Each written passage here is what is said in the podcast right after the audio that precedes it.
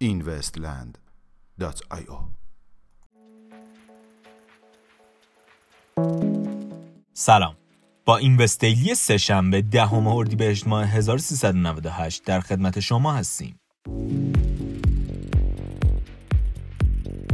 استفاده هکرها از ایمیل های مایکروسافت چندی پیش تعدادی از کاربران ایمیل های مایکروسافت مانند Hotmail، Outlook و MSN گزارش دادند که هکرها موفق به دزدیدن رمزهای این افراد از طریق ایمیل های مایکروسافت آنها شدهاند. درخواست استانداردهای یکسان در بلاکچین توسط مدیر اجرایی FedEx به گزارش رسانه Computerworld رابرت کارتر مدیر اجرایی خدمات ارسالی کمپانی فدکس در ایالات متحده آمریکا اخیرا اعلام کرد که خواستار استانداردهای یکسان در صنعت بلاکچین می باشد. به گفته وی در حال حاضر مقدار بسیار زیادی اطلاعات در حال ورود بر بستر بلاکچین می باشند و برای غلبه این سیستم به کاغذبازی های سنتی نیاز به یک سیستم یک پارچه به شدت احساس می شود. ارائه قوانین جدید برای استخراج رمزارزها توسط قانونگذاران کانادا رجی دلنرژی قانونگذار استان کبک قوانین جدیدی را برای استخراج کنندگان رمزارزی صادر نمود بر اساس این مقررات جدید کمپانی تولید کننده برق هیدرو کبک موظف است تا 300 مگاوات برق را به صنعت بلاکچین و استخراج رمزارزها اختصاص دهد. پیشبینی جدید تاملی در ارتباط با قیمت رمزارزها تاملی بنیانگذار کمپانی بین‌المللی فاندسترات طی مصاحبه‌ای با شبکه CNBC اظهار کرد که قیمت رمزارزها در سال 2020 به بالاترین سطح خود می‌رسند.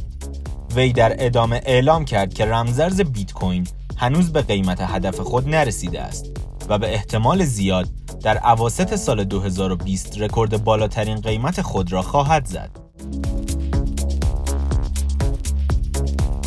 امارات متحده عربی بزرگترین شرکت کننده در فروش رمزارزها بر اساس اطلاعات منتشر شده توسط کوین اسکجول امارات متحده عربی در سال جاری موفق به فروش 210 میلیون دلار رمزارز شده است و رتبه پرفروشترین کشور را به خود اختصاص داد.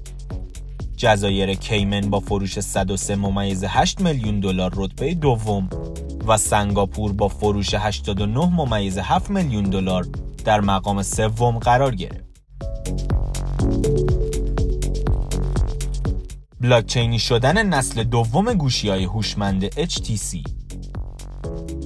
به گزارش DigiTimes کمپانی HTC اخیرا اعلام کرده است که قصد دارد تا اواخر سال 2019 نسل دوم های همراه خود را که با استفاده از فناوری بلاکچین به روز رسانی شده اند را به بازار عرضه کند. توسعه توکن های کمپانی سامسونگ در بلاکچین اتریوم به گزارش کوین دسک کوریا کمپانی سامسونگ قصد دارد تا توکن های خود را بر بستر بلاکچین اتریوم عرضه کند این توکن ها به طور غیر رسمی سامسونگ کوین نام گرفتند آکادمی تحصیلی آیوتا راه اندازی شد.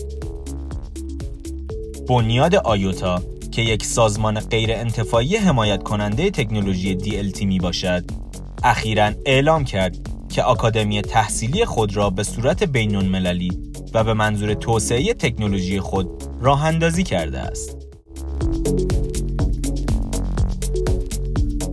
میانگین قیمت 24 ساعته بیت کوین 5178 دلار میانگین قیمت 24 ساعته اتریوم 157 دلار و 56 سنت و مارکت کپ کلی رمزارزها به حدود 171 میلیارد دلار رسید که نسبت به روز گذشته 2 میلیارد دلار افزایش یافته است.